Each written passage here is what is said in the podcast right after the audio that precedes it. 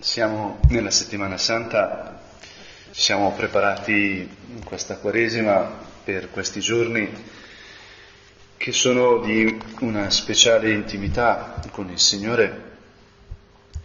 E forse ecco una cosa che, che lungo questi, queste giornate ci può aiutare è chiederci in questi primi tre giorni della settimana santa chi sono i protagonisti? Nel triduo tutto è evidente, abbiamo appunto la cena del Signore, abbiamo la passione, poi abbiamo questo sabato mariano dove tutta la Chiesa è concentrata in Maria, nel cuore di Maria, l'unica che attende, l'unica che spera. E poi abbiamo ecco la gioia, l'esplosione di gioia della risurrezione, che diventa punto di attrazione. È come se questo movimento centrifugo che vediamo nella settimana santa si invertisse e tu Signore appunto ci facessi vedere quell'attrarre tutto a te. Quando io sarò innalzato da terra, attrarrò tutto a me. Ecco, vediamo come la Chiesa si costituisce attorno al risorto, viene tenuta insieme dal risorto. Ma ecco, i primi tre giorni della settimana santa, chi hanno per protagonisti? E a me sembra che, seguendo appunto le letture, possiamo individuare tre persone, due apostoli e una discepola, Maria di Betania, mm, Giuda e Pietro.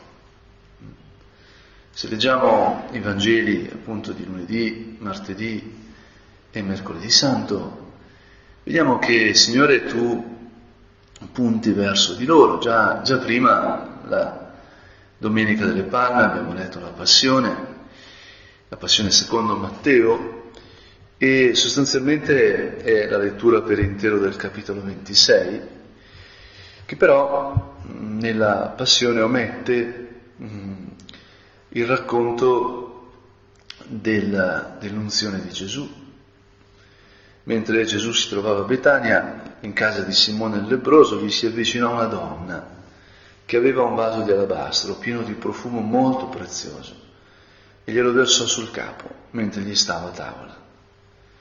I discepoli, vedendo ciò, si sdegnarono e dissero perché questo spreco? Si poteva venderlo per molto denaro e darlo ai poveri. Ma Gesù se ne accorse e disse loro perché infastidite questa donna? Ella ha compiuto un'azione buona verso di me i poveri infatti li avete sempre con voi, ma non sempre avete me. Versando questo profumo sul mio corpo, lei lo ha fatto in vista della mia sepoltura. In verità, in verità, io vi dico, dovunque sarà annunciato questo Vangelo nel mondo intero, in ricordo di lei si dirà ciò che ella ha fatto. E poi ecco che inizia la passione. La palla passa a Giuda, e poi a questo tradimento corrisponde Pietro che promette di essere disposto a morire per Gesù. Ma intanto tutto è iniziato da lei, da questa donna che in un certo senso anticipa, questa donna che già vede col suo cuore ciò che il cuore degli uomini non riesce ancora neanche a intravedere. Potremmo dire, Signore, che sia Pietro che Giuda sono presi alla sprovvista. Entrambi sono apostoli. Li hai scelti tu, li hai chiamati tu. Sono tuoi, i tuoi apostoli. Sei tu che li hai mandati. Signore, mm, loro hanno lasciato tutto per seguirti.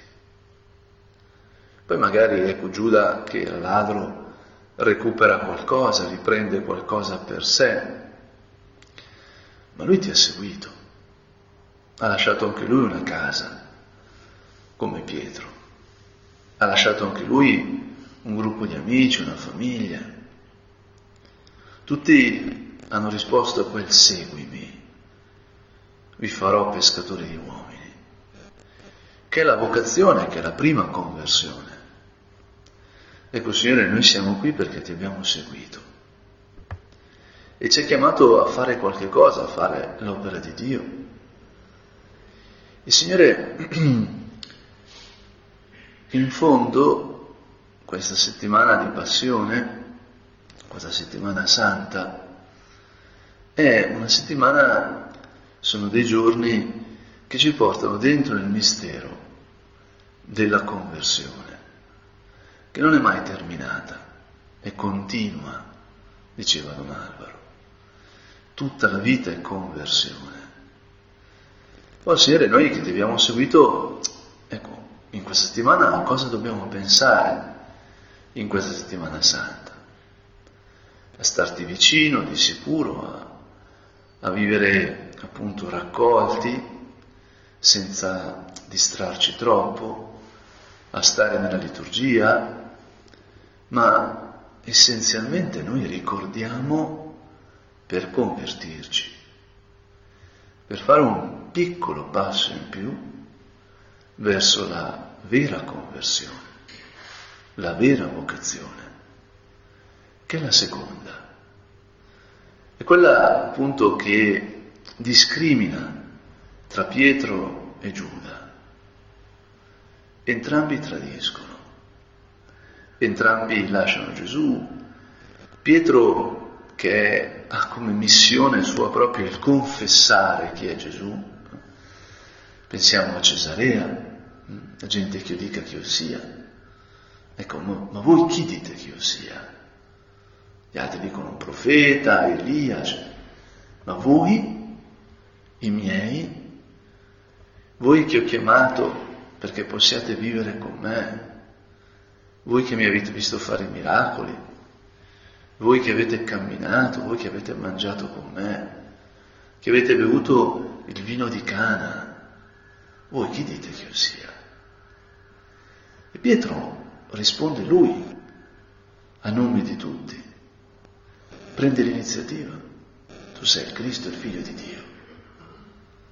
E Gesù certifica, beato te, Simone, figlio di Giuda, perché non te l'ho rivelato il sangue, non è tuo padre che te l'ha fatto capire, non è che sei intelligente, non è la genetica, l'acutezza, è il Padre mio dal cielo.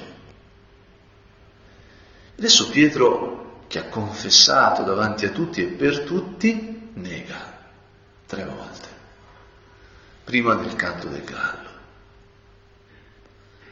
Ecco, Signore, mm, Pietro e Giuda, due percorsi paralleli, che hanno esiti diametralmente opposti però. Nel, nell'ultima cena ce lo racconta Giovanni, appunto dopo questo, questo, questa unzione di Cristo, da parte di colei che Giovanni ci indica, ci rivela essere eh, Maria di Betania, ecco nel cenacolo avviene questo dialogo pazzesco, è Giovanni 13, uno di voi mi tradirà, uno di voi mi tradirà. Ma chi è? Sono forse io. E poi ecco quel, quel pezzo di pane dato a Giuda. E Giovanni che ha chiesto, Signore, chi è colui che ti tradisce? Perché Pietro gliel'ha detto. Ecco Giovanni che sa che è Giuda, ma acconsente a quello che Gesù vuole. Sta nell'offerta di sé che Gesù sta compiendo. E non dice a Pietro, guarda, ecco che, che lui lo tradirà, e che cosa meravigliosa, che cosa incredibile. Pietro che in quel momento probabilmente se Giovanni gli avesse detto è lui il traditore avrebbe ucciso Giuda, avrebbe usato la spada come più tardi farà con, con Malco, il servo del sommo sacerdote. Ecco, Pietro dopo poche ore si trova al posto di Giuda. Lui il cui carisma, la cui missione è confessare, dirci chi è Gesù, si trova a negare. Io che ho ricevuto questa grazia, io che non perché sono intelligente, ma perché il Padre di Cristo me l'ha rivelato, ecco io dico non lo conosco, tre volte. Non sono suo amico, non, non sono con lui, chi l'ha mai visto? Chi è Gesù di Nazareth? Non lo so. Allora Pietro che aveva chiesto a Gesù quante volte bisogna perdonare, sette, si trova mh, mm, improvvisamente, radicalmente, nell'abisso del Vangelo. L'abisso del Vangelo. Perché ecco che adesso lui è il traditore. Piange. Noi piangeremo in questa Pasqua per i nostri peccati. Noi ci renderemo un po' più conto in questa Pasqua di chi è Dio e di chi siamo noi, di quanto il suo amore è assoluto, gratuito, senza condizioni. Perché questa è la conversione, la seconda conversione, la vera conversione, il senso della Pasqua. Ecco, il mistero pasquale è morte e risurrezione. Si muore e si risorge. Si muore a una vita finita e si risorge in una vita infinita. Si muore a una dimensione temporale e si risorge per l'eternità. Ecco, Signore, noi in questa seconda conversione, in questa conversione radicale, siamo chiamati proprio a una piccola morte deve morire il nostro senso di autosufficienza, il nostro essere centrati su quello che facciamo, per stare radicalmente in quello che fa Dio, opera di Dio, la compie Dio. Pietro, dicendo Gesù ti voglio bene, quando per tre volte lui gli chiede ma, ma mi ami più di costoro? Vuoi amarmi ancora più di tutti gli altri? Ecco, Pietro entra in questa,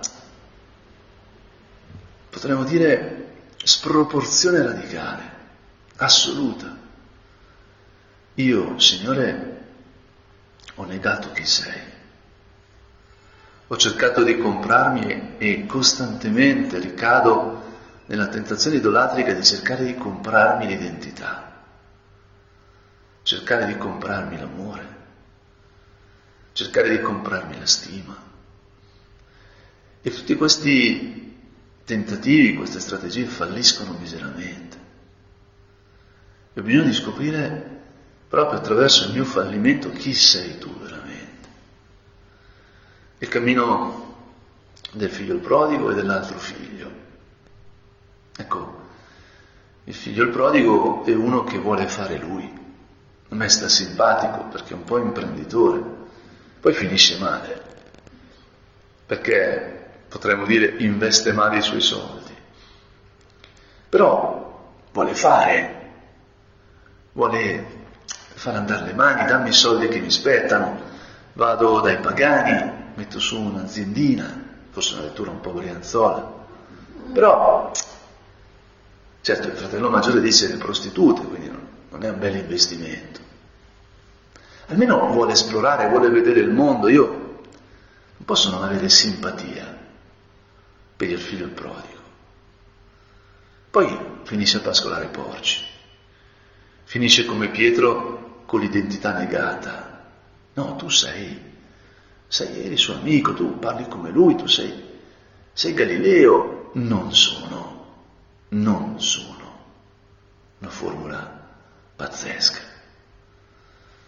simile nella sua laconicità, nella sua brevità, a quando Giuda esce dal cenacolo per andare a consegnare Gesù e Giovanni dice, ed era di notte. Ecco, era notte. La notte fu buia, anche se splende la luna, la luna piena di Pasqua. Era notte nel cuore e la notte nella storia. Il Signore, ecco che il figlio prodigo torna, torna, e fa una scoperta pazzesca, che ci può guidare in questa seconda conversione, ci può essere luce in questa Pasqua, perché scopre che suo padre non aveva mai smesso di guardare l'orizzonte, non aveva mai cessato di attenderlo. E quando torna, ecco che deve semplicemente lasciar fare al padre, lasciarsi rigenerare. Ti rimetto la veste di festa, ti rimetto l'anello al dito mi metto a nutrirti di nuovo come quando eri bambino. Si fa festa perché questo figlio mio era morto ed è risuscitato. Ecco invece che l'altro fratello si lamenta col padre. Ma come non mi hai mai dato un capretto per far festa con i miei amici? Io che ho sgobbato, ho lavorato tanto. Ed è proprio in questa tensione tra due figli la conversione di Pasqua. Noi, Signore, siamo chiamati attraverso il memoriale che è la liturgia di Pasqua, siamo chiamati a ricordare che eravamo in Egitto e siamo stati liberati, abbiamo attraversato il Mar Rosso. Siamo chiamati a ricordare che nella nostra vita molte volte siamo morti, morti e sepolti, però tu ci hai fatto vivere. Se uno legge la scrittura, si accorge che è tutta così. Si fa un'alleanza, il patriarca di turno promette, viene meno e Dio è fedele alla sua parola. Dio continua a trattare da figlio quel figlio che lo tradisce, che si allontani e finisce schiavo come il figlio prodigo.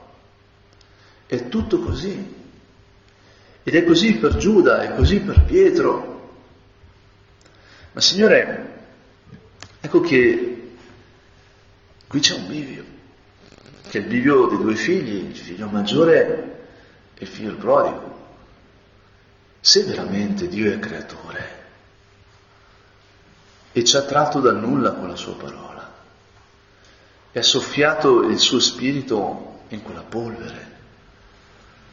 Se veramente ci ha dato la sua vita, ecco che questa vita non verrà mai meno, questa parola non sarà mai negata da Dio. Tu, Signore, ci hai portato all'essere e i tuoi doni sono irrevocabili. Tu non sai fare altro che dire di sì sì alla mia esistenza, sì al fatto che anche se cado, anche se nego, anche se dimentico, sì, è bello che tu esista. Il Signore non sa far altro che essere Padre. Creatore, il Redentore è il Creatore. Nella storia della Chiesa ci sono state Forse i pericoli più acuti, più seri che ha sofferto la Chiesa sono stati quei tentativi di separare il Redentore dal Creatore. Ecco, il Redentore è un altro rispetto al Creatore, no. Chi ci ha fatto è fedele alla sua parola. Tutto è opera di Dio e sarà sempre opera di Dio. Io sono opera di Dio. E Dio non si sbaglia. Quante volte ho dovuto dare della, della nazista a qualche ragazza che in direzione spirituale sosteneva di essere sbagliata, di non andare bene, di essere malfatta, inadeguata. Io dicevo, ma, ma te chi ti ha fatto? Te ti ha fatto Dio. Ora stai dicendo che Dio sbaglia. Ma in fondo, Signore, noi tutti un po' lo sospettiamo, un po' lo diciamo. E lo diciamo cercando di fare le cose noi, cercando di giocare solo con le nostre regole, E quando va male, cessando di giocare. Allora non ballo più. Se non è perfetto, se non è come dico io, se non sono io a farlo, allora no, Giuda. Oppure il pianto. Oppure il pianto di Pietro che, che torna, perché Pietro è nel cenacolo quando Cristo risorge. Pietro è con Maria, non con Giovanni a piedi della croce perché forse non si è lasciato trascinare dall'amore a Maria come, come Giovanni, ma, ma poi è con lei e incontra il risorto e confessa ancora chi è Cristo e chi è Lui. Però ecco che soprattutto la donna, tutti noi, ma soprattutto alla donna si apre l'altra possibilità, che è quella di Giovanni, che appunto abbiamo letto ieri, è Giovanni 12, come la passione di Matteo è, diciamo, introdotta da questo inizio del capitolo 26 di Matteo, dove c'è questa donna anonima che unge il capo di Cristo, così Giovanni ecco, fa finire la prima parte del suo Vangelo con questa donna che introduce l'ora di Gesù, che è l'ultima cena. E Giovanni qui mette i nomi, mette i nomi. Sei giorni prima della Pasqua, per questo si legge il lunedì santo, Gesù andò a Betania, dove si trovava Lazzaro, che egli aveva risuscitato dai morti e qui fecero per lui una cena. Marta serviva e Lazzaro è uno dei commensali. Ecco, da Matteo sappiamo che era a casa di Simone il lebroso. Io mi immagino che Marta avrà portato qualcosa, non so perché, forse io vedo molto Marta e Maria come le, le mie zie, non so, le, le, sorelle di mia madre, no? quando c'erano i pranzi, no? la famiglia di mia madre erano, erano tanti, no? 13 fratelli, quindi pranzo quando andava male eravamo in pochi, eravamo 40, no? e quindi ognuno portava qualcosa, le, le, zie oppure anche le cognate, eccetera. Uno porta la pizza di scarola, l'altro porta la torta, no? perché non bastava una pizza di scarola, non bastava una, cioè bisognava. Quindi io mi immagino che Marta serviva anche le cose che aveva cucinato lei. E Lazzaro, suo fratello, era tra gli invitati lì, e Maria, come al solito, pensa ad altro. Posto di fare la torta pure lei, eh? posto di servire, dov'è Maria? Maria allora prese 300 grammi di profumo di puro nardo, assai prezioso, e ne cosparsi i piedi di Gesù e poi li asciugò con i suoi capelli e tutta la casa si riempì dell'aroma di quel profumo. Questo profumo non cesserà mai. Questo profumo sostiene la storia sull'abisso del nulla.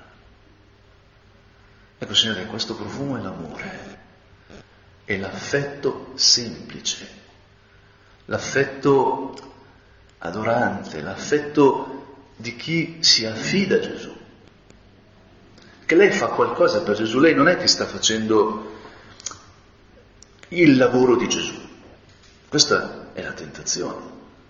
L'opera di Dio la fa solo Dio, noi non possiamo fare l'opera di Dio.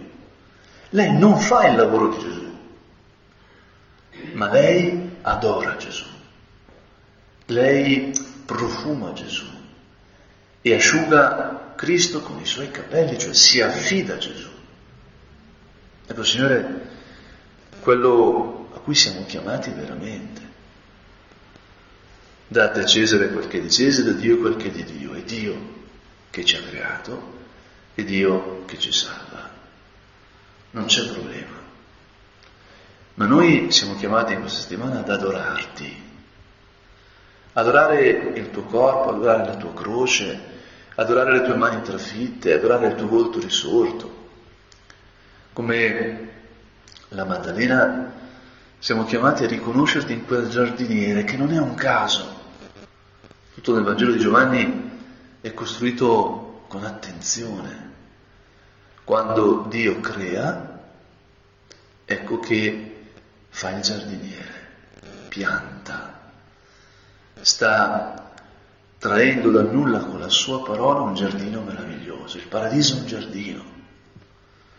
Ed ecco che quel giardino nel quale è sepolto Cristo ridiventa giardino, perché il giardiniere è il risorto, cioè il creatore. E allora anche se c'è la tomba, anche se c'è la pietra, anche se c'è stata la morte, anche se ci sono, se ci sono stati i peccati, anche se nella nostra prima vocazione non siamo riusciti, Signore, a fare quello che tu ci hai detto di fare, anche se troviamo più andiamo avanti mille limiti nella nostra fedeltà, Signore, tu sei Dio e tu mi ami. Come il padre del figlio prodigo, continui a scrutare l'orizzonte non vuoi fare altro che abbracciarmi, che ricrearmi, rigenerarmi. Tu Signore sei Padre e il Padre sa solo generare. Oh io aiutaci Signore a entrare in questo mistero. Aiutaci a vivere la liturgia di Pasqua, ecco, lasciandoci attrarre dentro la seconda conversione. Sei tu che fai le cose, Signore. Io non sono nulla, solo ti amo, con la mia miseria, con le mie labbra impure, quello zingaro di cui parlava nostro padre, che stava morendo, che non voleva baciare il crocifisso perché si sentiva indegno e poi lo bacia. E così non siamo nulla, ma tu sei tutto. E quindi, appunto, in questo inizio di settimana santa con Giuda, Pietro e Maria di Betania. Ecco, noi ti chiediamo la grazia di stare vicino a Maria, perché nei nostri cuori c'è un po' di Pietro, c'è un po' di Giuda e c'è un po' di Maria di Betania. Ma se stiamo vicino a Maria, ecco che saremo attratti sempre più nell'adorazione, nell'affidamento, nell'abbandono, in quel perfetto donarsi a te, Signore, di Maria del Sabato Santo, dove appunto ogni ragione umana è venuta meno. Sembra che la croce abbia vinto, però il cuore di nostra madre è sempre rivolto a te, è sempre rivolto, ancorato nella vita. E noi Signore vogliamo stare qui, ti diciamo alla fine della nostra orazione, ecco, tienici in Maria, facci vivere il triduo con Maria, perché possiamo veramente risorgere a questa seconda conversione nella quale non importa se non riusciamo a far tutto, a essere come dovremmo, quello che importa è l'opera di Dio che tu Signore stai compiendo perché tu, nostro Redentore, sei il creatore e non vieni mai meno alla tua parola, non vieni mai meno al tuo amore onnipotente. E Maria ci aiuterà a vedere tutto, la nostra storia, la nostra vita, le nostre miserie, alla luce di questo amore onnipotente che brilla negli occhi del risorto.